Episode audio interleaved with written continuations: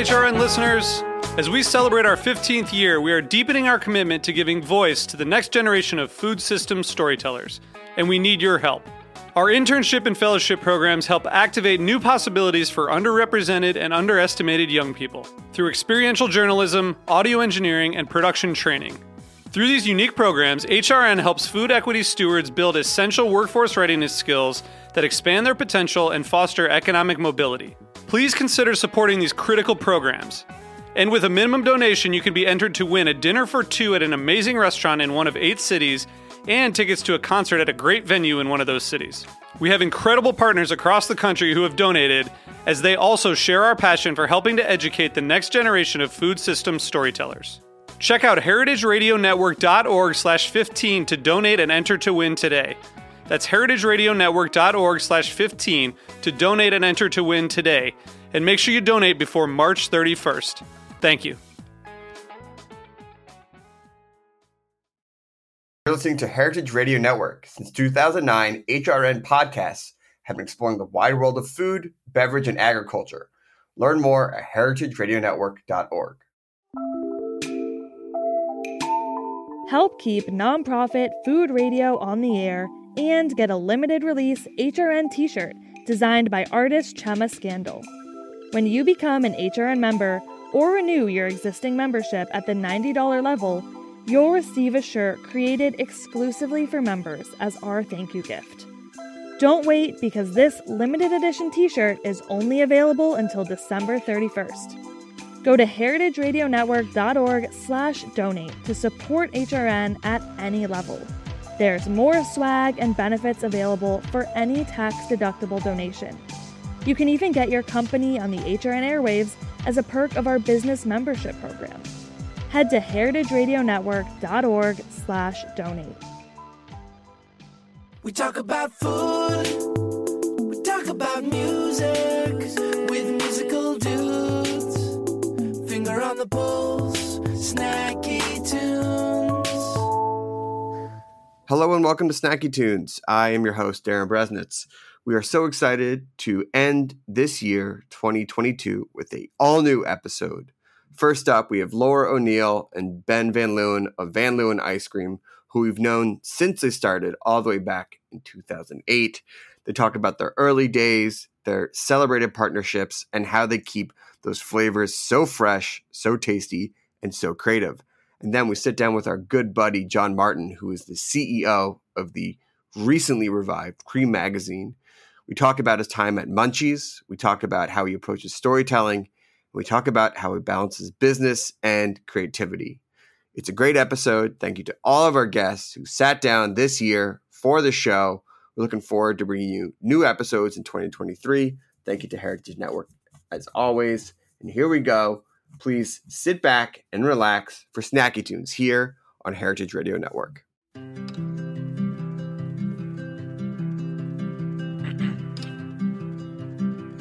I'm broken, I'm hollow. Oh, leave the world I know. Me fall from the place I stand. Keep it simple, tell them nothing's new. After all, it's true. The sound of your voice be plain. You are still young and you still have time. These words destroyed my mind into thinking that I'm okay. I have nothing, it is only me. It makes me sound so free, but I'm lost in a place I know. I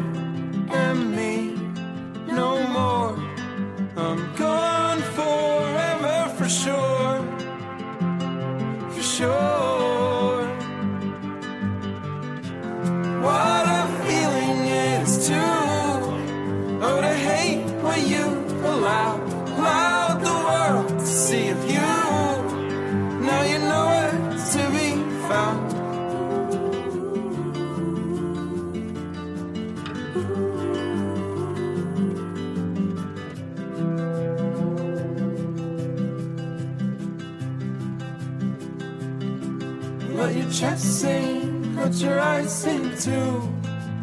Let the world pass through till you find what you can let go. And let the streets die, let the rest go home. Let me be alone with the songs that I just can't sing. I'm sorry, this is so not me. I know how it must seem smile. And if it's over, I'm not aware. I struggle and I stare, and I talk to myself all night. I am me no more. I'm gone forever for sure. For sure.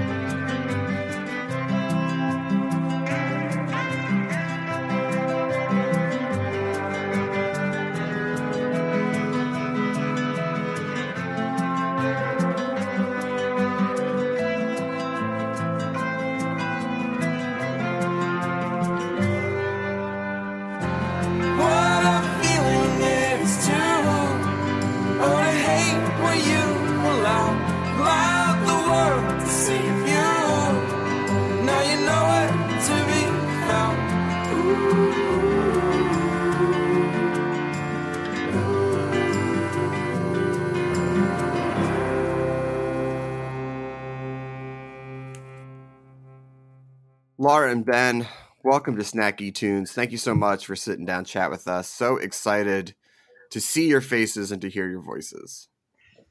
It's good to be here. Nice Yeah. to see you, Darin. Laura, actually, it should be more welcome back to Snacky Tunes because, and I think I have this right, you are the first musical guest to come back as a food guest because you Wow. and your partner Greg performed back in 2015 with, uh, I think Cherry Bomb was the food guest under, and you guys performed Lauren Greg. How are things going with the music? How has everything been since we last sat down to chat? Wow. Well, I'm honored that I that I get that title. Um, everything's been good. I'm I'm living in LA now, and um, unfortunately have not played a show since we moved to LA. But Mm, life changes, pandemic, babies, running an Yeah. ice cream biz. But uh, yeah, still uh, still love music, but yeah, not not doing so much with it now. I mean, the music changes. I think this was the first year in like three or four years that my Spotify Wrapped actually reflected my musical taste and not like Pinkfong or Dan Brown or, or Mhm. Disney Princess music. Oh wow, yeah. Mine was uh, my second one was Encanto, and I'd like to say that's because of my daughter Rada, but actually, like, I really dig that soundtrack. I think I'm good. like kind of forcing it on her. She doesn't care that much. Yeah, yeah, yeah. You're like, sure, you sure you don't want to hear the outtakes from Frozen Yeah. 2 soundtrack? It's so Um, good. Lin is so good. ben, welcome to Snacky Tunes. So good to have you on the show. You know, I used to see you when we were all running around um, at parties and in New York and in the mid aughts. And you know, one of the things I've really loved about your brand is your willingness to take risks and the creativity. Um, and something that I found sometimes that is rare in artisanal brands, especially the ones started when you did, is your willingness not to take yourself too seriously. You know, the product is really good, but you still have a lot of fun with it. Have you seen these elements been a secret to your success? Is there something else that keeps the, the ice cream on the shelves? Well, I mean, the, the not taking ourselves too seriously is it's it's cool that you perceive that because it's I think that's just a part of who we are. Like Mm. we love food. We're, but we're not serious about food because it's just Mhm. food. I, I am. I want every single meal I have every day to be as yummy as it possibly can. But at the end of the day, like I'm not curing cancer. You know, I'm not Mhm. a rocket scientist. So like if it's not fun and you can't approach it with like a lightheartedness, then you're in the completely wrong business. Um so so I think probably taking that kind of lighthearted approach, um, but still a diligent approach to like problem Sure, of course, solving, of course. which, you know, overcoming challenges. I, I really think that's what, as long as you have like an idea that's pretty good, I think that's what makes or breaks a business. Um, you know, it's not brilliance or genius. It's just saying like, this, am I allowed to swear? hmm It's just saying like, oh, the shit, shit went wrong. How do we fix it? You know? And yeah, yeah. I think your success is determined by how successful you are at fixing it because shit's always going to go wrong, no matter how big you Mhm. are or how small you are. Um, the problems change as you grow. So I think like just taking a step back and being like, it's all good. You know, we're just making ice cream. This is supposed to be fun. We're trying to bring, you know, little bits of joy to people's days. Um, and as I'm saying this, I am not nearly, I don't approach this always with as zen of an approach as I'm doing now. But, but, but I do think, yeah, g- generally that's, that is a better approach. And we, I think we utilize that a lot. Yeah, you you aim for that Zen approach, and then uh, you hope Yeah. when you when you watch the tape back, you're like, all right, we got to like sixty three percent Zen on that one. Like, all right, it's fine. Yeah. Um, you know, I remember I remember when the truck started coming around in like 2008, 2009, um, being like DJing dance parties in Gowanus, and you guys were there. And yeah. yeah, yeah, yeah, yeah. Um, The first so Mr. Sunday. yeah, yeah, yeah. The Mr. Sunday Yeah. parties. Um, and it's so easy now to look at like artisanal ice cream, especially now, um, as being established and a thing, and there's so many brands and they come and they go. And but back then it, it was pretty novel because you know it was like Mister Softee was when you wanted an ice cream truck, which Ben, I, I know you spent some some time um, under the pumps there. But what was it like early days? What do you remember from getting started? What were people's reactions when they were like, "You want to do what with ice cream?" Um, what Yeah. do you remember from that era? Yeah, there was um so I guess like the kind of the short version of how we got started was um Ben had this idea. He was standing in front of an ice cream and Mister Softee ice cream truck and he was like everybody loves ice cream. No trucks sell good ice cream. He called Hmm. me and Pete and he was like let's start an ice cream truck. And he had um the background in the the good humor trucks that they'd run around Connecticut. Um but yeah, so from there we were like we started making ice cream at home. We figured out some way to make it and we wrote a business plan and we brought that i think it was like probably like 50 pages right ben the business plan we brought that, that business plan to all the quote unquote rich people we knew sure, Sure. that they would be like you know handing over checks and they Yeah. weren't like they were like it was interesting it was like the people who had money seemed really conservative like they didn't and then our friends who didn't have money or had some money had you know enough to write us a check for like two thousand dollars or five thousand dollars, which was probably their life savings. They were like twenty year olds.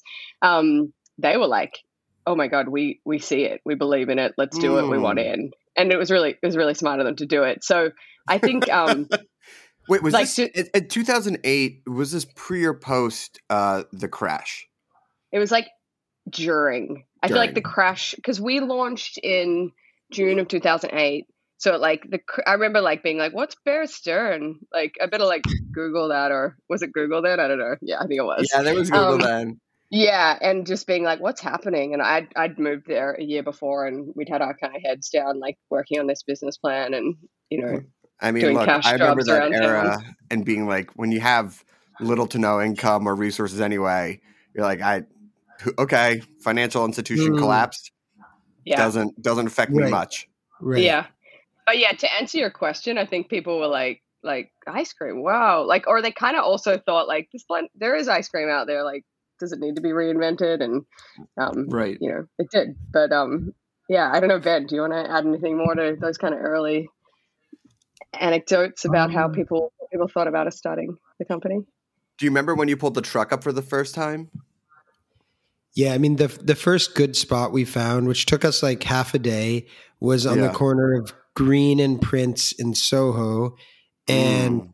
and again, th- th- th- this was a year in the making, so it wasn't an immediate success in the yeah, in the sense that it took us a long time to get to that day.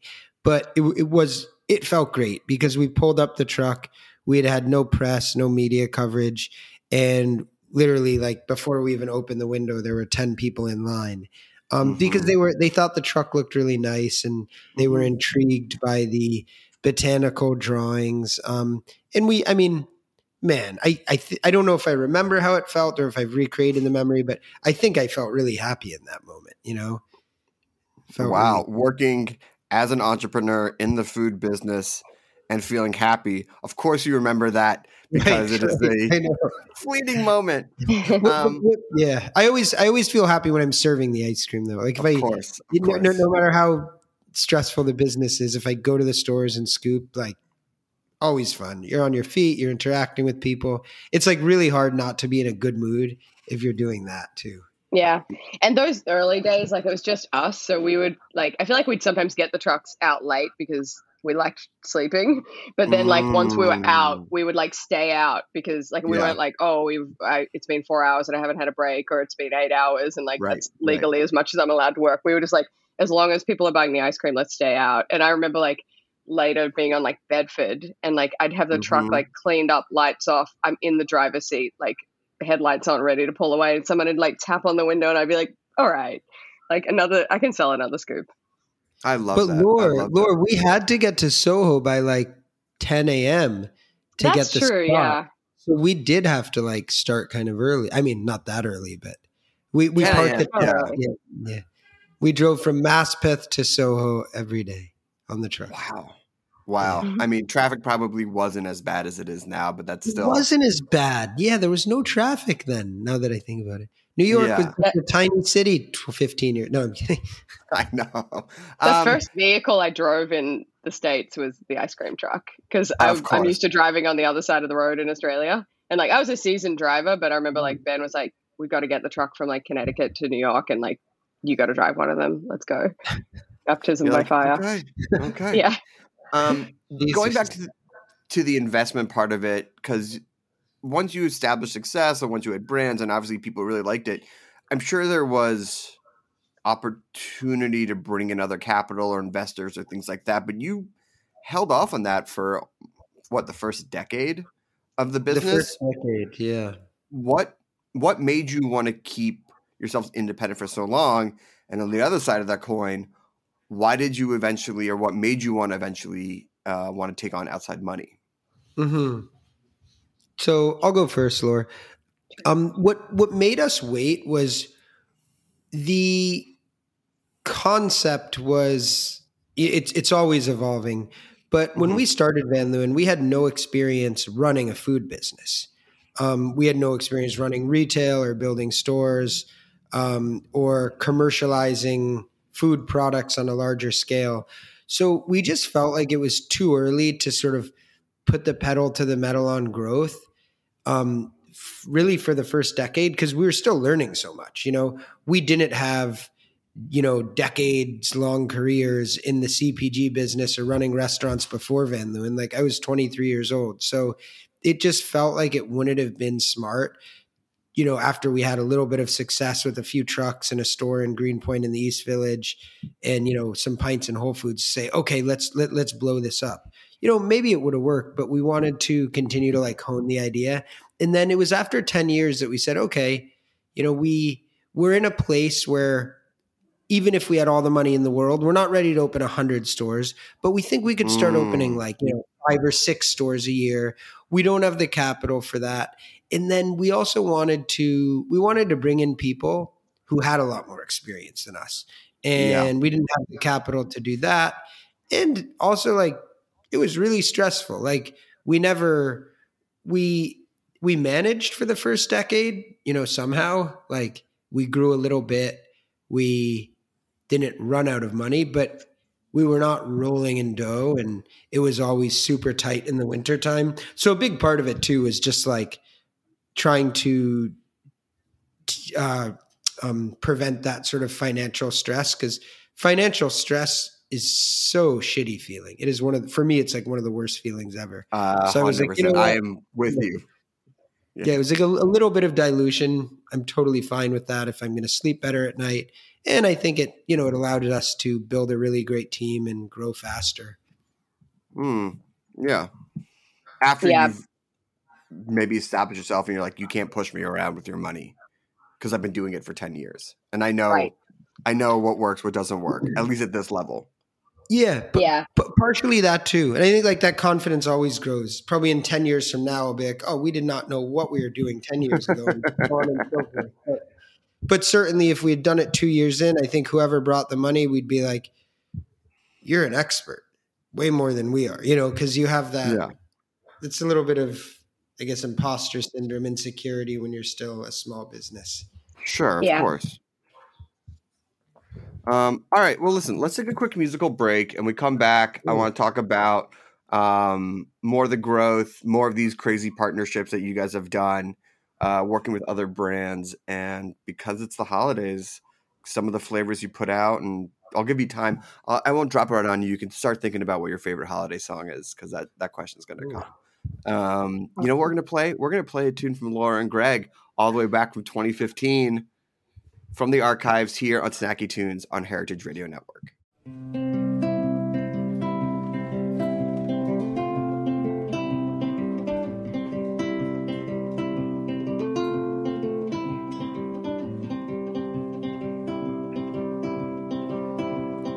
We took a breath from the same world.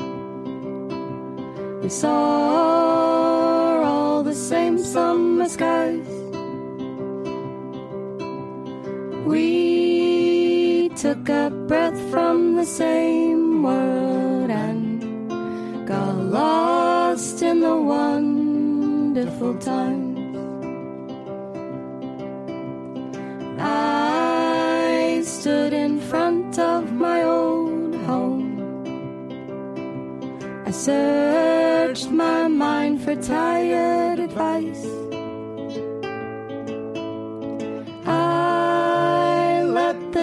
from the ground grow. I let it all go. I don't have much, but I have enough. So don't feel so crushed. You still have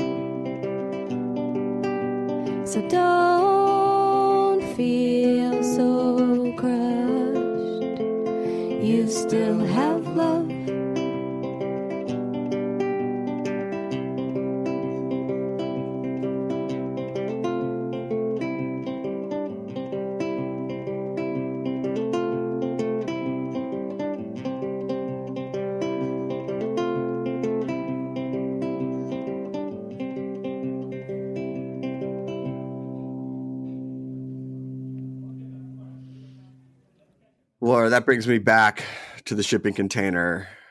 Were we were we ever so young? Were we ever so Oh. young and sounded so good? Those were the days. Um, so, you know, we sort of ended last act with talking about bringing in investors and capital. And a lot of times when you see that, especially with these smaller brands, um, the founders walk away. Like, we got more money, you know, that's what they're working for is a buyout. But you decided to stay. Um, what was that adjustment period like? And what have the last few years of growth been like now that you have outside capital, but also influence, voices, and also guidance? Yeah.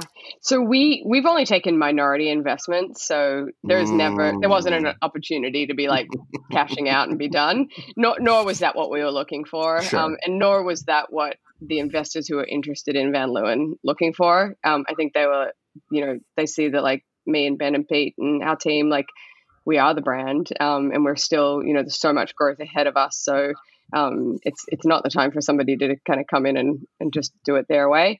Um, but yeah, things have changed. Um, we, you know, we only want to work with people we like, so we, we take our time with um, with who we let into the sandbox. Um, Mm. and Mhm, mhm. and then I guess the things that have changed is, and this is this sort of professionalization has happened not only like just through like investors coming in, but through like the team that we've built. Um, so you know, we kind of I don't know, we would we were really informal about how we did meetings or how we like even Mm.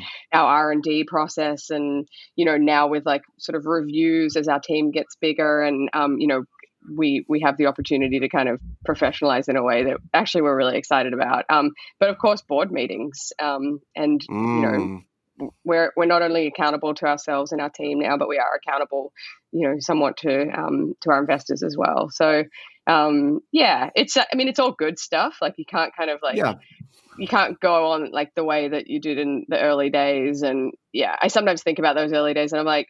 I'm like, how did we do it? And I can't even totally remember how we did it. And but like, you know, our, our team now like flexes up to like 700 people in the height of summer with all of our stores. So we have to have our ducks in line. Yeah, I mean, a lot of those are like hourly team members at you know the various stores around the country. But um, yeah, but um, yeah, we you know we it's it's like our goal to work with people that like that you know like us and love the brand and also can like bring something to the table, but not tell us how to do it because like they've invested in how we do it and what we are.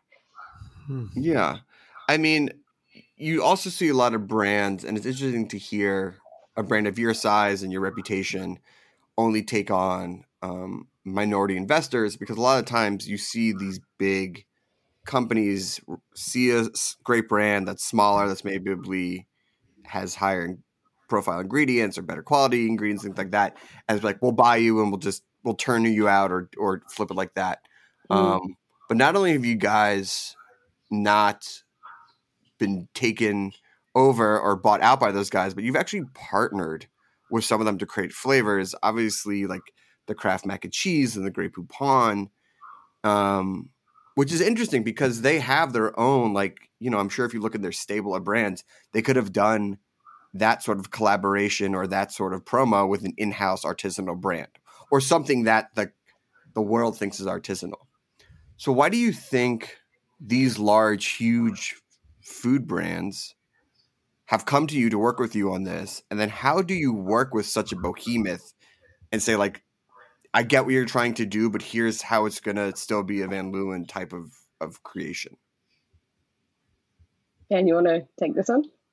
Sure. So I I think the way they think about it, which from a marketing perspective and how it's really valuable marketing wise for the brand, is like really big and kind of small and artisanal is a great synergy. Um, like Mm. the, the the sort of smaller brand gives the bigger brand more street cred and even more culinary legitimacy. And then the bigger Mhm. brand has a media and PR budget that helps a smaller brand like this build more awareness because our media budget is zero dollars you know? We don't Wait, I like- thought there was a check coming for this Uh, um, We can Except sell. We can. Venmo. Yeah, yeah, of course. but you know we're um and th- this isn't even me being pr but i say this honestly like, Of course. our our our marketing is you know the eight hundred thousand dollars we spend every eight months bringing a container of pistachios from Bronte, Sicily, in Yeah, of because course. we think using that ingredient is going to you know make for such a distinct memorable experience so when we see Kraft we're like oh this is awesome we could never afford to like create a marketing campaign that's going to get so much buzz. And Mhm. what was cool about Kraft because the first thing we thought was okay we can do this but we're going to have to make our own mac and cheese powder because we can't use you know funny artificial ingredients. And then we looked at Kraft and this isn't even me plugging Kraft i was like oh turmeric is the coloring? Like it was actually all natural. So that one like worked for us. Hmm. in formulation wise it was super easy because you use a lot of milk solids in ice cream Kraft mac and cheese powder is just cultured milk solids. So you get Yep. that little bit of tang, a little more salt, some tricalcium phosphate, which is like this wonderful drying agent, which isn't Mm. bad for you, but I wouldn't put on our the label of all of our ice cream. But it was pretty Sure. awesome for the texture. It's what they use in like a lot of soft serves. Um, so yeah, we we thought that was sort of a, a good partnership. Um, and a great way to build the brand. But most of all, like because you got to think about your guest, our guest in the stores, or um, you know, customer in the grocery store. Like it delighted people, you know, in sort of like an unexpected way. But also, it was it was delicious. Like it was a little different tasting, not too different tasting, but it surprised people. It sort of I think made them laugh. It shocked them, but it was also a good eating experience. So it kind of did everything we wanted to do, plus, you know, built some awareness for Van Leeuwen. I mean, does anyone look? Haters are going to hate. People are going to come in and and find a way to even dump on something as fun and as esoteric as this. Um, was there blowback? Is there blowback when you work with like a large brand like that that has their fingers in a lot of a lot of different parts of the world that maybe doesn't add up as well, or is it just you go like, guys, we're just having fun? Like it's again going back to what you said at the top. It's just ice cream. We're, we're Yeah, just trying I- to do something that's that's going to riff.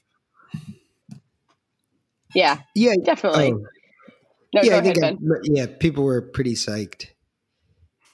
Good. Yeah, I mean, they were like, people were like, the internet was divided. Like, people were like, you know, delighted, disgusted. Like, yeah, they had isn't to that- try it.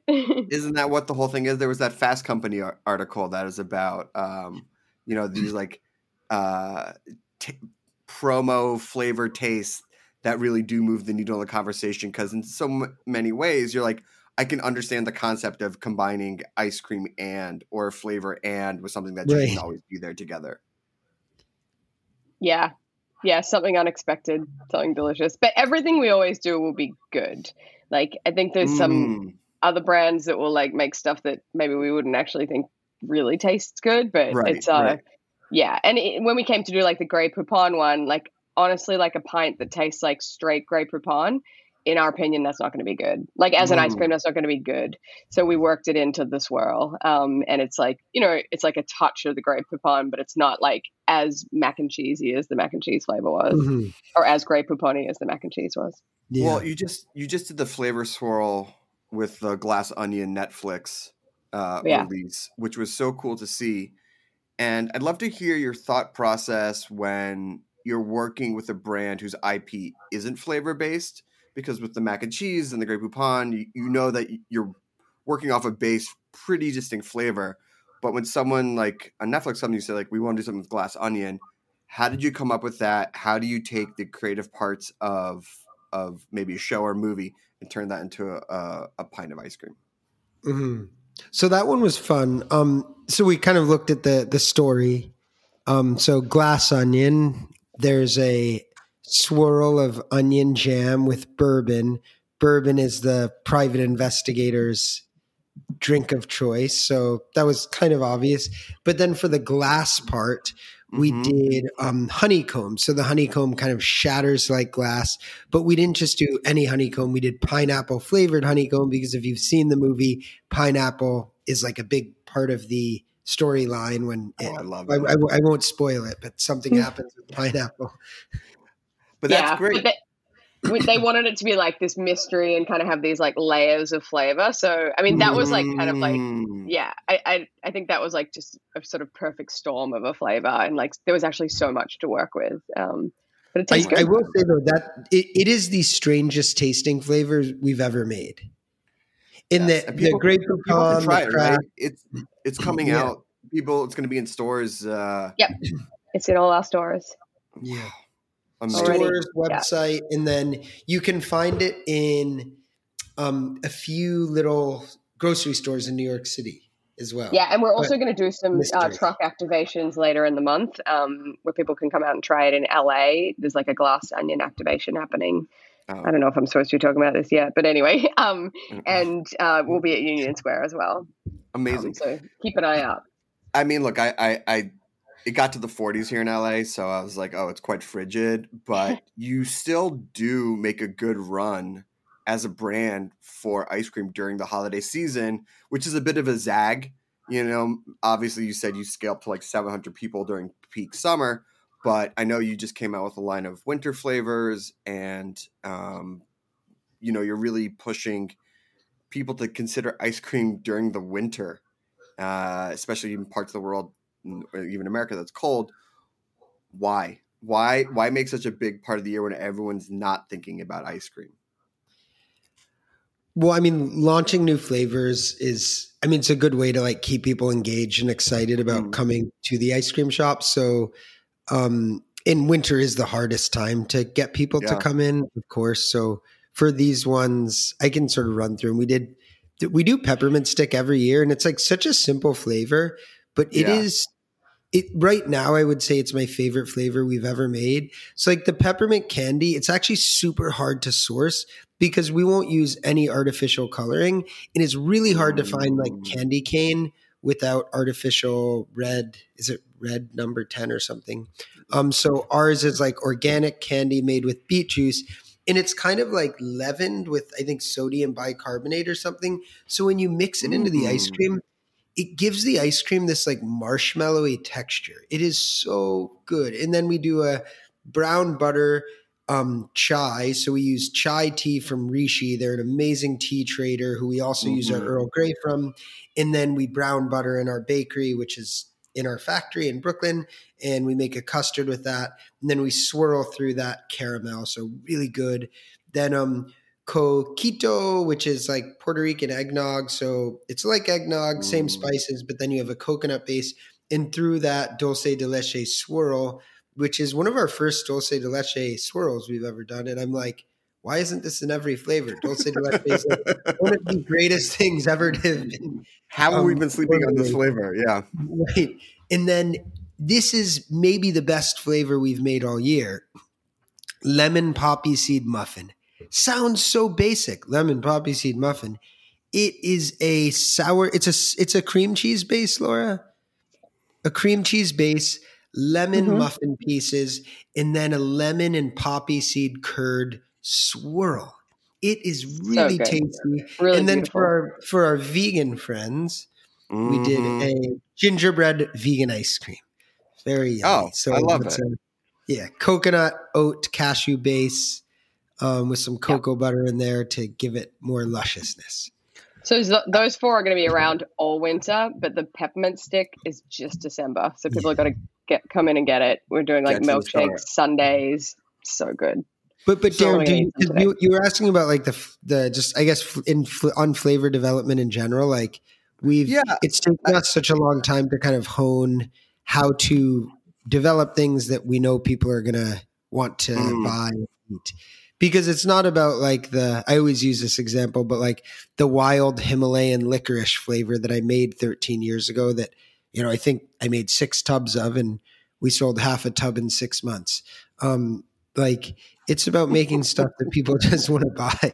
Yeah, I mean, at the end of the day, you got to move pints, and they got to sell no matter how fun they are. Um, but I imagine, much like you know some breweries, you probably have some like special pints at certain locations where if you know when to go and where to go, you can be like, oh, they definitely tried something here.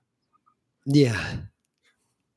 So, um, as you look to the future, as as you know you continue to expand stores. I know you're going to different cities and stay committed to artisanal ingredients. What does growth look like for you? Because a lot of the times, the first step is when you really grow, is you start saying like, we will use artificial colored candy canes. You know, we still will start making those little cuts here and there, and then you know that's when things start to change. How do you grow, stay true to the mission, and then is there ever a point where you just go, we're going to just sort of change what the mission is and become a different company? Mhm. Hmm. Well, I think one thing we have going for us is ice cream scales really well. Um, meaning, if you took our products that we made on a really small, on a tiny scale, like 10 years ago, and put them in a Haagen Dazs factory, hmm with, you know, with- with the exact same formulation, same ingredients, that process, you know, that you'd get in a quarter billion dollar factory is actually going to make for a better product.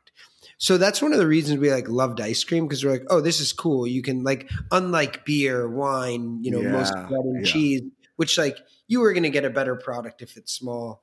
No question. There's no way to mass produce really good sourdough bread or, you know, cloth bound cheddar cheese or like, you know, those awesome like wild fermented beers um lager you can do right that's good when it's mass produced but like so so that part we have going for us so then with, with the ingredients you're like okay how do we how do we scale and maintain the Mm. quality? No theoretically you should be able to get better right? Because you're like if we're bigger we're buying more so we'll be able to buy more chocolate that's the same quality for less or buy even higher quality chocolate for less. Now, now that's theoretically. I think in practice it, it, it is harder to do. Um, so like one of the things we changed over the last five years is we went from using Michel Cluizel chocolate which we were I love Michel Cluizel chocolate. It was like, I mean, then it was like thirteen dollars a pound. Now it's probably like seventeen. Um, Mm. you know, now we're using a combination of Theo chocolate and Republic del Cacao chocolate, which is a subsidiary of Valrhona. These are still like extraordinarily good chocolates, but um but but that was less about saying in order to get big we can't afford this chocolate and i think it was more about being like oh we have a good enough bookkeeping system that we see that we spent you know 15% of all of our revenue on chocolate last year Right. Um, right. and, and, and, and you can absolutely do that in a you know one to three Michelin star restaurant where dessert is seventeen to thirty eight dollars, but when you're selling a pint to Whole Foods for you know two or three bucks or a scoop Yeah. in a store for six bucks, it's it's really hard. Um, Yeah. I think also though we're always thinking about like what are efficiencies and savings we can find that don't affect the guest experience or don't affect the product.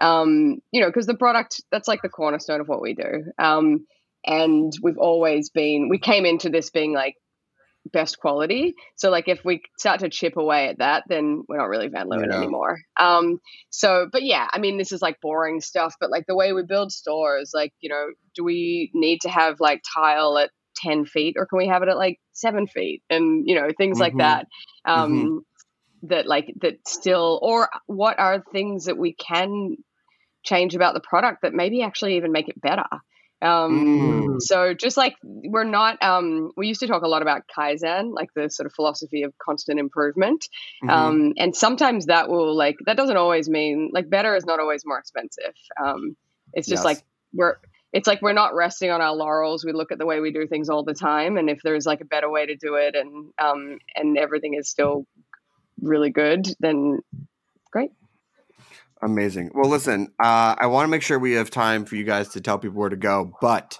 holiday season, holiday time of year, favorite holiday song. No wrong answer. ben what's yours dreidel dreidel Wait, um what, what what is the Peanut song called? Like, is it just oh, like charlie brown yeah, Peanuts theme? Yeah, by Yeah, I- Vince I- Guaraldi I Trio. mean- yeah. yeah, by far. yeah, that's such a good one. Um, mine is actually a song by Mike Krol Came out in Mm. 2019, and it's from a holiday album that Merge Records put out, and it's called "Won't Be Alone Tonight." And it's so Yeah. good. Yeah, Merge has done some really good holiday stuff. Um, yeah, I feel really like if a if a good Christmas song or holiday song can come out in like 2019, that's pretty impressive. You know, yeah, had a lot yeah, of holiday seasons. That a was lot of really holiday cool seasons. answer. Yeah. Thanks. Um, I think uh, getting not doing covers and just writing like holiday inspired um, songs. Uh, I would say my my favorite is probably um, White Christmas, Cast the Tone for the Painfully Alone is a really good. like, oh yeah, It's a real Mhm. it's a really good one. I Oh, think I got the name that. right. Yeah. yeah. Uh, well, listen, Laura, Ben, um, and thank you so much for sitting down and talking. If people want to see where to get flavors, check out the new uh, seasonal flavors, or just follow along, where can they go? They can uh, follow us on Instagram at Van Leeuwen Ice Cream. Uh, the website's also vanleeuwenicecream.com. Um, if you can sort of spell it, you can find us. And, uh, And then yeah, visit- visit visit us in the stores. Come have a Sunday. Yeah. But stores in New York City, Philadelphia, Dallas, Houston, Denver, Boulder, Greenwich, Connecticut, and Philadelphia and Los Angeles. Love it. Hometown and new hometown. Great to see Yeah. them both there. Uh, Wilson, thank you so much. We have a musical guest coming up here on Snacky Tunes on Heritage Radio Network. But before that, another song from the archives.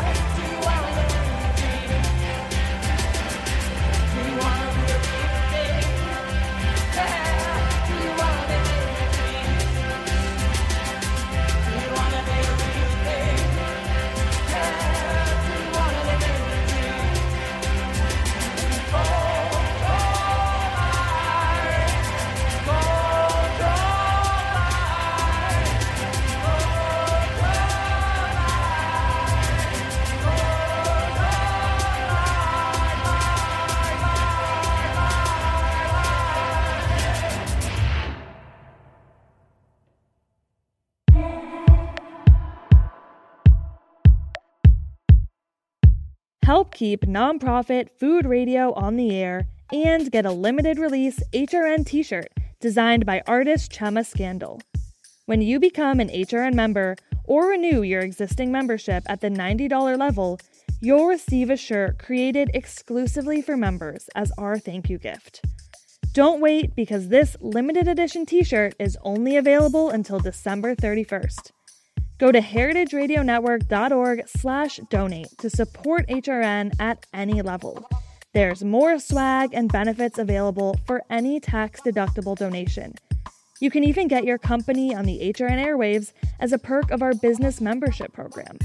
Head to heritageradionetwork.org slash donate. John, so good to hear your voice, to sit down with you. Welcome to Snacky Tunes. Thanks for making the time, especially during the holiday season. Appreciate it. Thanks for having me, Darin. You know, we, I mean, we've known each other for a, a long time. Uh, we met while you were at Vice, I think after you had started Munchies. And uh, per the news this week, we got to pour, pour maybe a artisanal pour over coffee out for the the end of Munchies.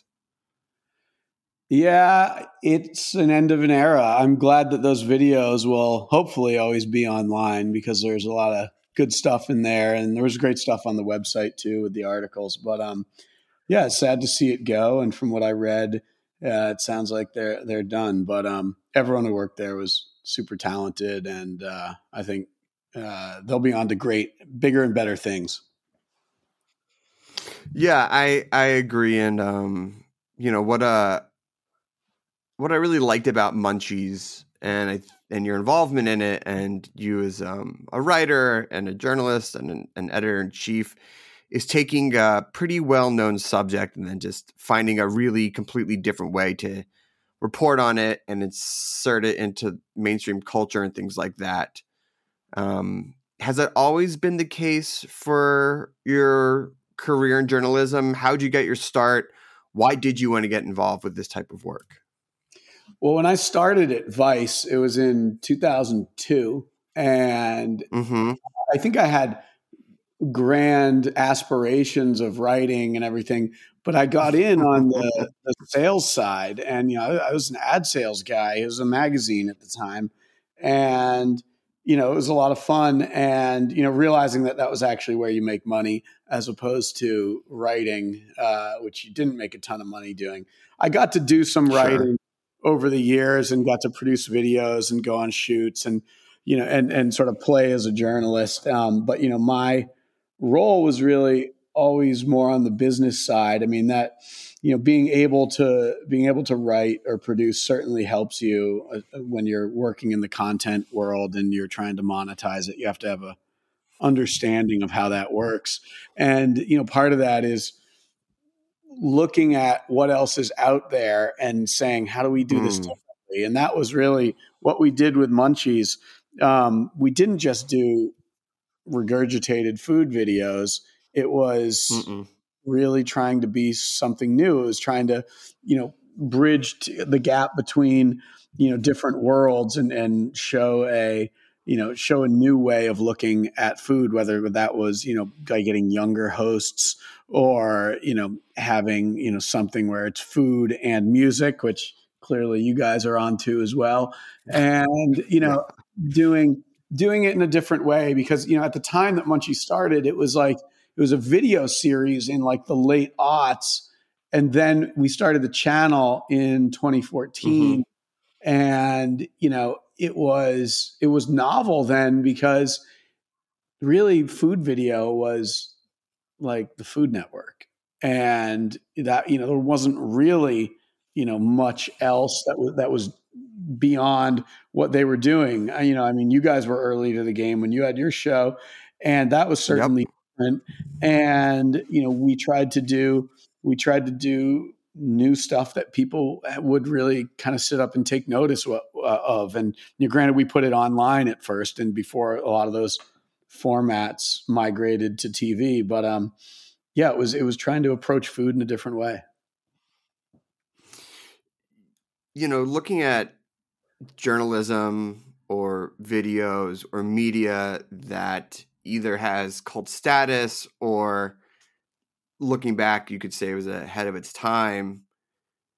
It's you said the word yourself. It's like, yo, you got to remember, you know, when this was and, and what the era, what was going on um, in other media or what was happening to contextualize how ahead of the curve it might be. And you also talk about the business of it because sometimes those two things don't overlap, where it's really cool and it's really great and it's groundbreaking, but people going like, eh, I don't know if we want to put serious money behind it. How do you balance, or how have you balanced being on the edge of finding those stories, that type of reporting, but also making money and also making it sustainable? You have to hustle. I mean, it's it's, it's mm. the easy money where you can, which you know, in the case of doing a YouTube channel, it's you take sure. the ad money that comes from YouTube, but then you have sort of a, a, a real wake up call when you realize that the video that you produced, uh, you're only going to get in five years. You're only going to get maybe if it does well uh, half as much as it cost you to produce back in, in ad revenue. And that's really scary yeah. when you're trying to do you're when you're trying to do high quality stuff and you know you're competing ultimately with some kid that's uh, you know filming himself playing video games and it costs him nothing mm-hmm. and you're sitting there going oh yeah, we're going to get this crew of five people and we're going to fly them to France and we're going to eat in all these restaurants and, and we're going to go to a show. It's going to be crazy. Yeah. We're going to edit it into a 30 minute video. And it's a fundamental problem with the industry because the CPMs are not all that different from yeah. the low quality stuff to the high quality stuff. So you got to be a little crafty about how you make money. And I think with Munchies, the real strength of it was we made a brand right? And the brand, mm-hmm. once you do mm-hmm. that, you make a brand that can do anything you want. You can do events, you can do partnerships with other brands, uh, you can do products, um, you can do other types of content. You're not just you, you know purely beholden to the ad that you can place before or during the content. You know, we're going to talk to about this a little bit later when we get into CREEM, but this concept of building a new type of brand that can be at the center of so many different tenets of IP is relatively novel in the sense that you could create it out of thin air and that people could, at least in the modern media sense of the word, build it and then sell against it. But for that to really work and for it to have longevity, story and characters still need to be at the center of it. How important has that been for you in finding both the right people to work with, to report on, and narrative driven concepts that tie it all together? I mean, story and character is critical. I mean, that is mm. what you're doing, you know, whether that means a host in a place or a subject and what, what they're what they're up to. Um, you have the the weird part about making content like that is the the prevailing theory is that scale is your friend and as long as you can get scale you'll be good. Mm. money will come. And you know sometimes that's true you know uh, sure.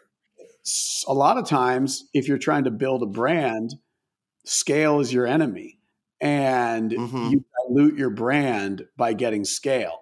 Um, and that's a really challenging uh, and bitter pill to swallow sometimes because you just think if you can do more, you're going to be better because it's going to be more eyeballs. But what you realize is they're less engaged eyeballs. They're people that don't care as much. They're fly by night. It, and what you're doing doesn't pass the thumb test of, you know, is this really my brand or could this be done by any other brand? And that's you mm-hmm. know that's that's that's where the alchemy of brand building comes in where if you can and then you know sometimes you're you're you're limited by your budgets but if you can be a little restrained on what you make and a little choosy you're going to have a better brand experience than uh, those whether it's websites or whether it's social media accounts that are just vomiting out you know tons of content every day and their brand means nothing. It has you know no sort of exclusive premium value to anyone. And you know you don't really have a brand at that point. So you know I, i've always thought that the long-term value is in brands that can really um, mean something to an audience. And you know clearly munchies was that for you know solid 10 years in, in the food space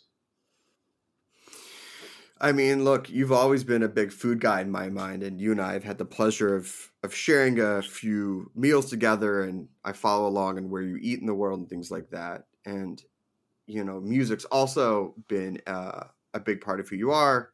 Um, you're in a band, and now you're working over at CREEM. And what is the overlap for you for food and music? Why are they so important to you personally and professionally? And and what do you what do you think they share uh, as far as passions and artistic disciplines? So well, I grew up in Maine, and like pretty pretty rural suburb, if you could even call it that, in Maine. And you know, there wasn't really we didn't go out to to eat. You know, you ate at home. Like going out to restaurants same. was a real treat. Like I, I'm not joking. I can probably count it.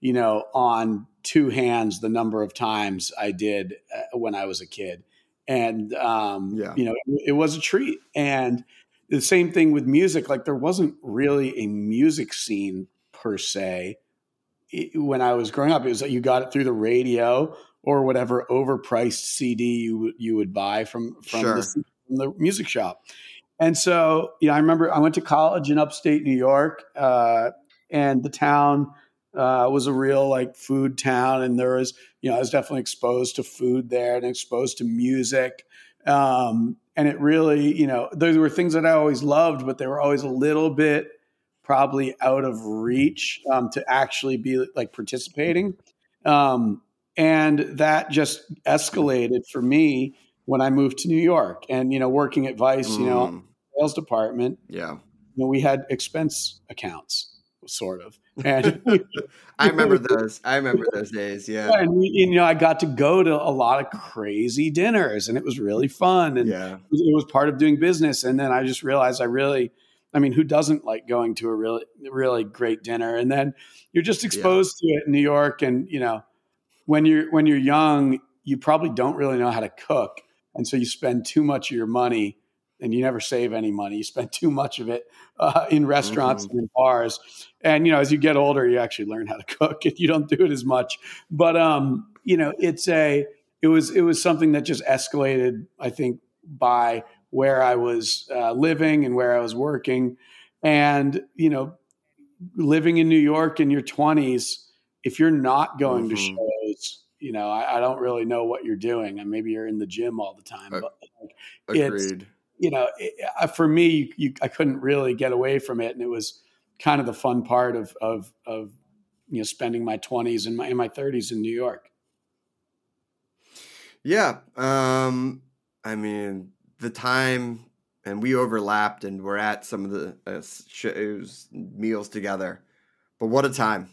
What a time to uh to experience and see the overlap of those two and and be a part of of of what behind the scenes was and making it happen as well and then reporting on it. Yeah, for sure. I feel like we lived the bubble, or we at least experienced the bubble. Uh, Um, we did. I, I think we did. I think we touched we touched the sky a little bit, if you will. Yeah, it was. It, there was a bit of uh, probably a bit of uh, Icarus in there, um, but it was Yeah, it was a really cool agreed. time. And you know, I always thought the whole like you know chefs are the new rock star thing is a little ridiculous and overwrought. but- Agreed. Agreed. you know it was, it was you know the fundamental problem with that is like you know it, it encouraged sort of like bad boy behavior i guess but also Mhm. that you know a chef can you know has to make a plate of food that really one person eats whereas there's no like mass distribution system for that plate of food whereas music you know you record it you put it out there and you know maybe you know munchies being that we sort of humanized chefs and were able to at least show that lifestyle we played a big part in in in promoting that like chefs are rock stars kind of mentality. But you know that you know that narrative I think is a little ridiculous, and it's um, you know fundamentally like you want to be in a restaurant with a small amount of people and get a really good experience, and, and those are the best those are the best culinary experiences when you're you're like this is something really really special, and I think like that is um, you know if if if we shine if if the journalism that Munchies did shined a light on new experiences and, and new people who deserve the spotlight uh, in the food world, then I think mission accomplished. Agreed. Um, all right, I want to take a musical break, and we come back. I want to talk about CREEM Magazine, um, you helping relaunch it, bring it into its new era, and how you took some of the same approaches to brand building that you started and refined at Munchies to CREEM. We have a song from the archives here on Snacky Tunes on Heritage Radio Network.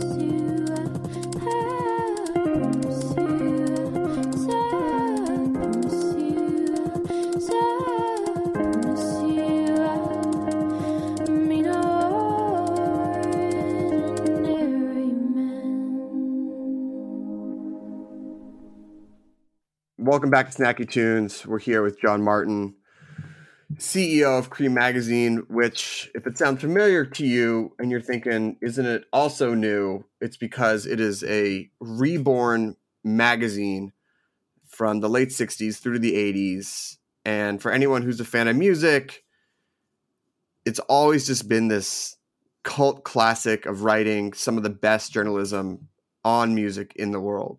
When did you first hear about CREEM Magazine? At what age? And what did you know about his reputation? So I was born in 1979. So I would have been 10 years old by the time that CREEM was on its last legs.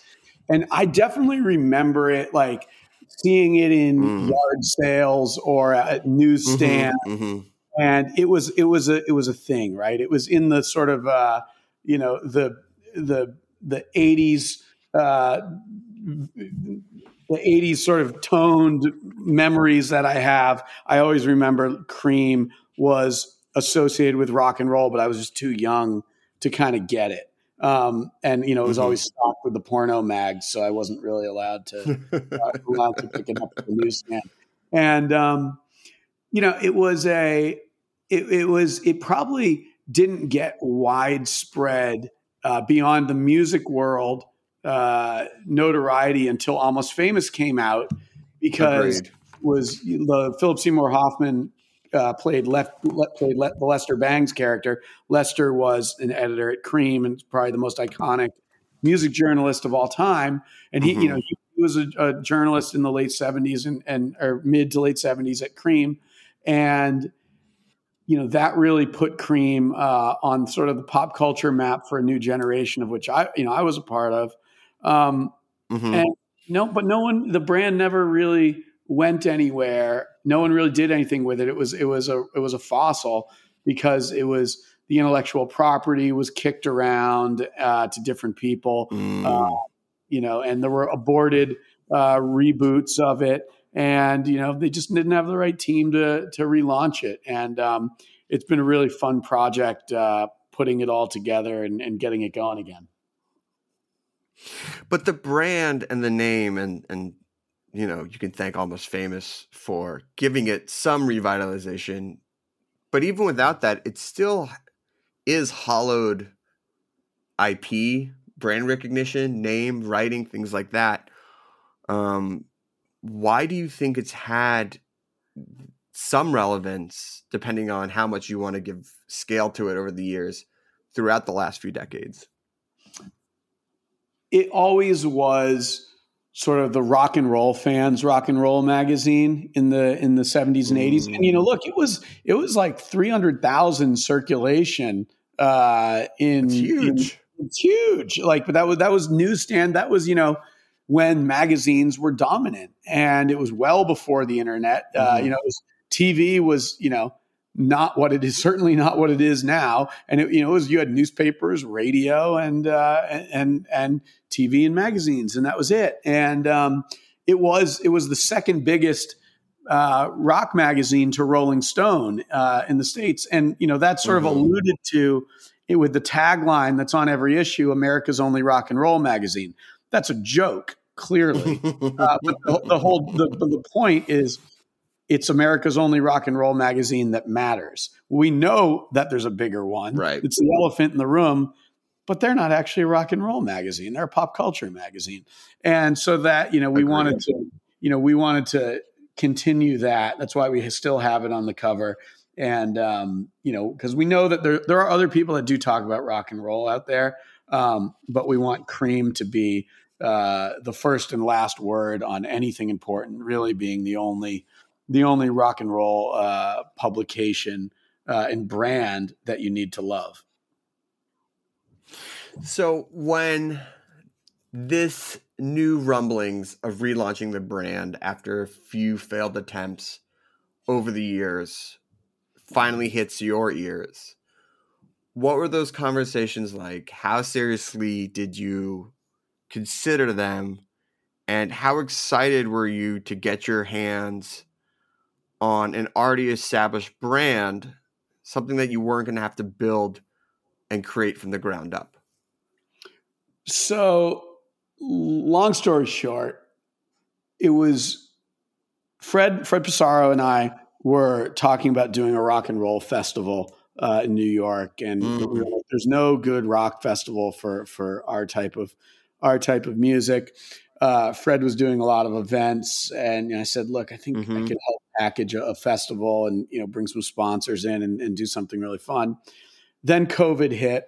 Uh, I was really sort of bored at Vice. Um, you know, everything everything comes to an end, and uh, it was sort of a long, drawn out end for me before I uh, finally parted ways with Vice. And you know, had had been thinking about sort of niche publishing and had seen some success with uh, some friends of mine who do a publication called Mountain Gazette, which is basically an mm-hmm. outdoors magazine that was you know had Edward Abbey, Hunter S. Thompson writing for it in the '60s and '70s. He bought the rights and uh, relaunched it, and it's like a biannual and does really well with it. And and I said to Fred, "Hey man, like we should do this with one of those dusty old rock mags. Like let's see what's out there." And you know, CREEM was always the the best of those. You know, there was like you know Circus, mm-hmm. Kerrang, uh, Hit Parader. Uh, you know, CREEM was the coolest though. Um, CREEM right. was also the only one not mentioned uh, by Axl Rose in Get in the Ring. Um, but uh, you know, it was it, it was um, you know I, I, hit up JJ Kramer, who I looked him up on LinkedIn and and, and saw that he uh, said he ran CREEM, and I, and I hit him up. Uh, I had seen the documentary that came out, uh, and you know I said, "What mm-hmm. are you mm-hmm. doing with CREEM. It doesn't seem like you're doing anything with the magazine. Why don't you give it to me? I'll do it. And he said, Well, I can't give it to you, but maybe we uh, have a conversation. And so Fred and I started talking with him. And, um, you know, long story short, we went into, we went, uh, into business together. We went and raised money um, from some investors who are, you know, just love the music world and love rock and roll and remembered CREEM and wanted to bring it back. And um, brought a staff in and, and started doing it and uh, have some pretty big aspirations because you know everyone remembers it as CREEM magazine and you know our social handles are CREEM mag and all that uh, but it's really it's a brand and the magazine yeah is a finite amount of content that comes out quarterly it's 128 pages so you have to be really choosy about what's in there and and you know to our point about scale and diluting your brand Mm-hmm, you know, mm-hmm. if you only publish a quarterly magazine, it has to be shit hot. And it really has to be the best stuff you can possibly put out there, unlike a website that needs 40 articles a day. So you end up diluting your brand with just garbage. And so we want the magazine to be sort of like an IP incubator that we can then spin off what we do from the magazine into podcasts, into shows, into events, into merchandise, et cetera, et cetera. I mean, speaking of hot shit journalism, and not to disparage it in any way, but you know, your recent article on David Berman's last few days had a huge ripple effect in the music industry and you know, sort of writing and things like that. And in many ways, it was an article that I don't I don't know who else with even though it was you know you guys have only been relaunched this year. I don't know who else who could have handled it or who would have even done it or touched it like this to make it such a beautiful and, and haunting tribute. Is that the type of of stories that you think that only CREEM can report on, and and is this what you think, at least for the magazine, the music journalism can still look like? You know, to anyone could have gotten that article but no one else sure. did. Right? Does it have? Mm-hmm. You know, CREEM is very. Uh, you know, as much as CREEM was known for its sort of jocular and and you know quippy sense of humor and you know a little snarky mm-hmm. and you know, doesn't take itself too seriously.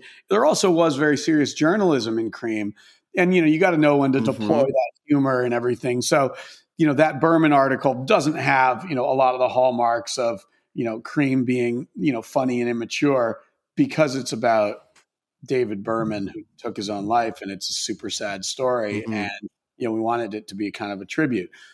Someone else could have gotten that story, but they didn't.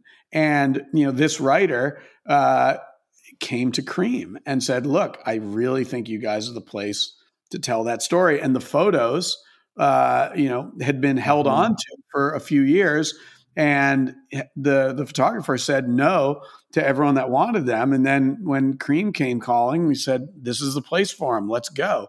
And you know, it was like I think it's a really great thing that that article was printed first in a big, nice magazine that's going to last and not yes. just be yeah. you know, living on a URL that someone is going to experience on their phone and they're not going to read the whole thing and you know they're going to put it down and go back to playing Wordle. You know, I think like it's an important enough story that it deserves to be in print.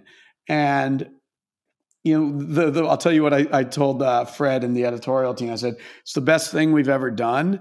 And congratulations to you guys. The other side of that coin is you've now raised the bar for yourselves. So everything else needs to be mm-hmm. this.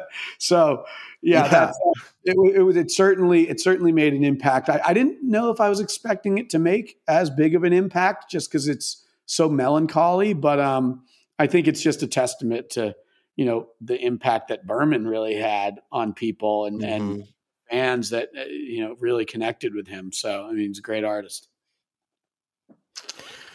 Yeah, it's a great artist, and and being able to maybe have that tactile feeling and hold the magazine and read the story, I think definitely adds to it. Um, but you do touch on another element of creating a brand is the trust that comes with it um, and not to be gauche about it because you definitely had an artist with the photography and telling an artist story through it. But also when it comes to the readers and what you want to create and grow out of that brand is also really important. And i know that you've had your your site set on as you mentioned like a music festival and you know we all know that subscription services are sort of a, a really great way to bring fans in and to generate consistent revenue but also to sell them other types of experiences under this umbrella. So, how do you see CREEM expanding while not diluting itself, but also growing to be this much bigger thing outside of just the magazine and and you know maybe a website component? You have to be a brand that people really identify with and want to champion. I mean, there's a reason that no one would be caught dead wearing a pitchfork t-shirt you know but, we, but, we, sell a lot oh. of CREEM and boy howdy t-shirts it's cool sure. um, you know yeah. and i say that as someone who reads pitchfork daily you know um, i know and you know it's a it's sort of the alchemy of, of brand building um, I, I think it's you don't want to make mis- mistakes, right? You want to, and and part of that is if you can do less, right? You're putting less out there into the world. Everything that you put out needs to be better, right? So you really, uh, you really are a, you're you're creating a brand, a really specific brand vision that whenever you're saying something into the digital space, you know it can go really far. So it has to be on brand. You know, I, we look at it mm-hmm. a lot like you know, I like what websites were doing in the early 2000s. When I started at Vice, uh, the website was updated once a month, and that content was the magazine. And mm-hmm, it was mm-hmm. pure distillation of the brand voice. And you know, we looked at right. that with team, and we said, "Look, we're not trying to. We're, we don't consider ourselves a media company. We're an entertainment company, and we're a brand. Mm. And let's have the purest distillation of our brand come out. Uh, we can you know put the articles online for our subscribers, but we don't need to be doing 50 articles a day because all that does is dilute you and make you just like everyone else. If everyone is writing uh, the article about you know the Viagra Boys uh, uh, tour dates, well, what makes it so special for you guys? You know, it's like nothing. Mm-hmm. You know? like CREEM wants to write the article that no one else is writing, uh, and you know, do new photography, not just use like the PR images. Um, so, and and luckily, right, right. We, have, we have a huge archive from the the 70s and 80s that we can we can pull from whenever we need to. So yeah, we do have an it's a good archive.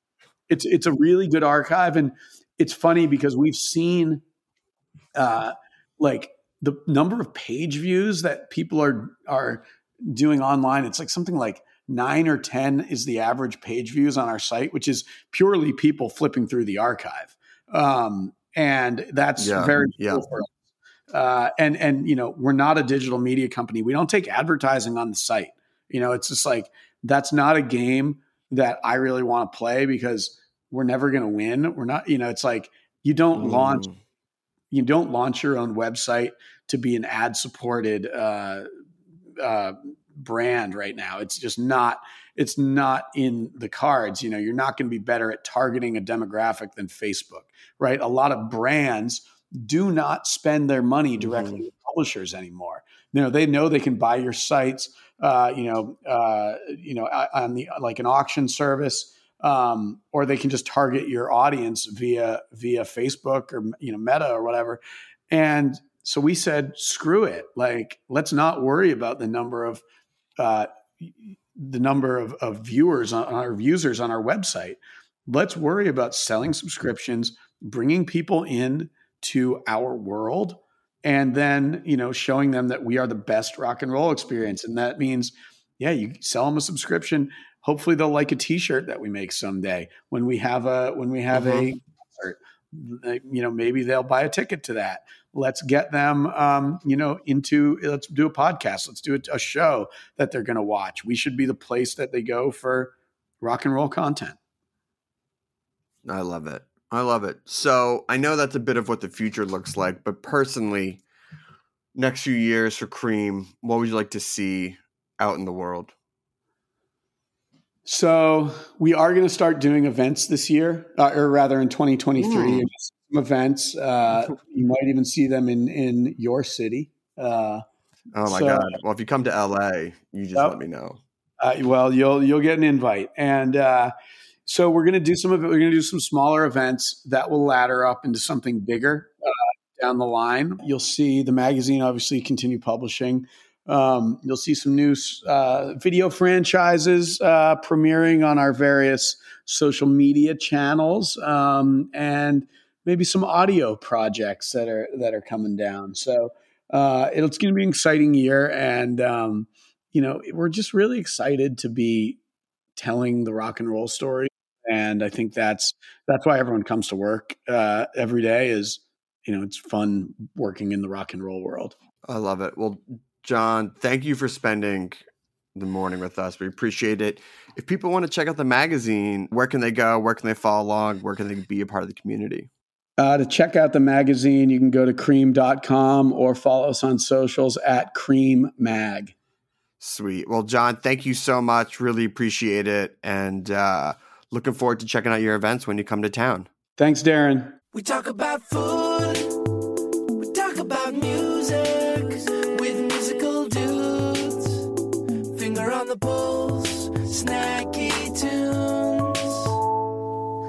Snacky Tunes is powered by Simplecast. Thanks for listening to Heritage Radio Network, food radio supported by you. Keep in touch at heritageradionetwork.org slash subscribe.